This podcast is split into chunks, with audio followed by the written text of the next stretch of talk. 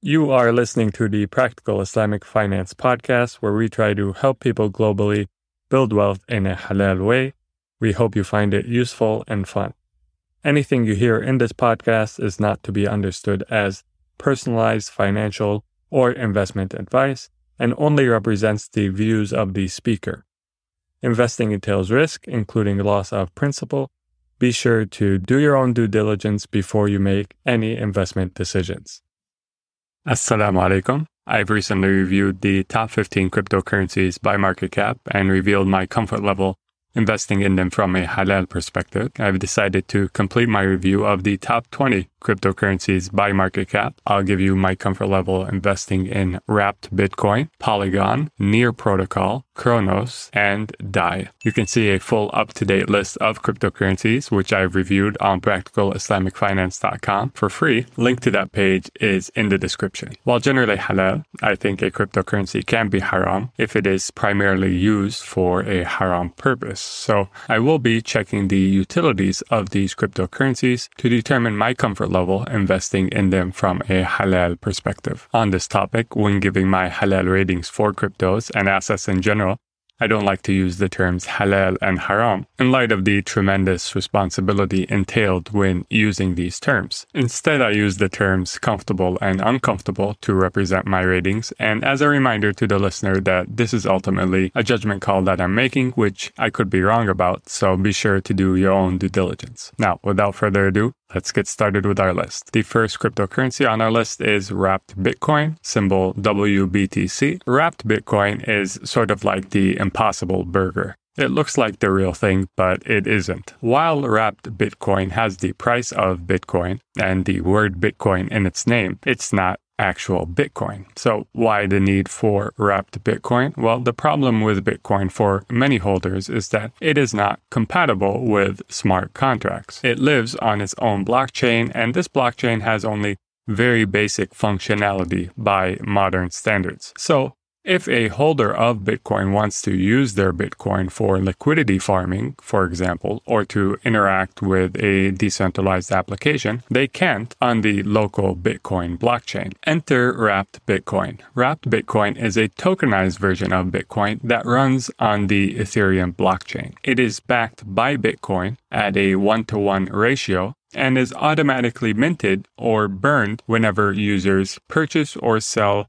their wrapped Bitcoin for Bitcoin. Now, as someone who is comfortable with investing in Bitcoin from a halal perspective, I see no problem with enabling Bitcoin holders to use their holdings to interact with smart contracts and decentralized applications which is what wrapped Bitcoin does. Therefore, I am comfortable investing in wrapped Bitcoin from a halal perspective. The next crypto on our list is Polygon with the symbol MATIC. Polygon aims to improve the speed and reduce the cost of transactions on Ethereum by processing these transactions outside the main Ethereum blockchain on a plethora of side chains. These side chains can handle transactions for many decentralized applications at more attractive speeds and costs than what is available on the main Ethereum blockchain. So Polygon is a layer 2 or add on to the Ethereum blockchain. And since I'm comfortable with Ethereum's utility in terms of providing a platform for smart contracts and decentralized applications, I am by extension comfortable with technologies that enable Ethereum to provide its utility to end users quicker and cheaper, which is what Polygon does. Therefore, I am comfortable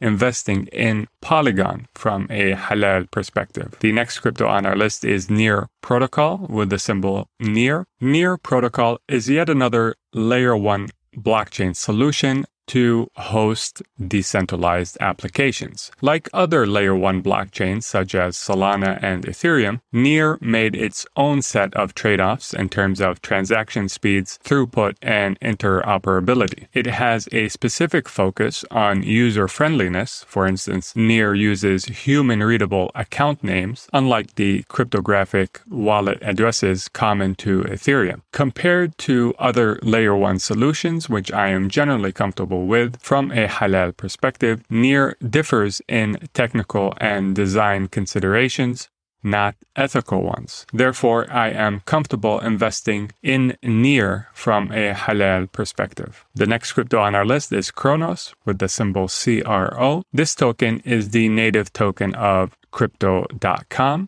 and powers the full suite of financial services that Crypto.com offers. Among these services are crypto collateralized loans, the Crypto.com Visa card, and a derivatives platform with leverage up to 100x, similar to Binance Coin. It seems to me that investing in Cronos is akin to buying equity in the financial services that Crypto.com is offering, since the more popular these services become, the higher the price of Cronos will become as well. The problem with this is that these financial services seem to generate a material part of their revenue from activities that I am not comfortable with from a halal perspective, and therefore I wouldn't feel comfortable owning equity in them. As a result, I am uncomfortable investing in Cronos from a halal perspective. The next crypto is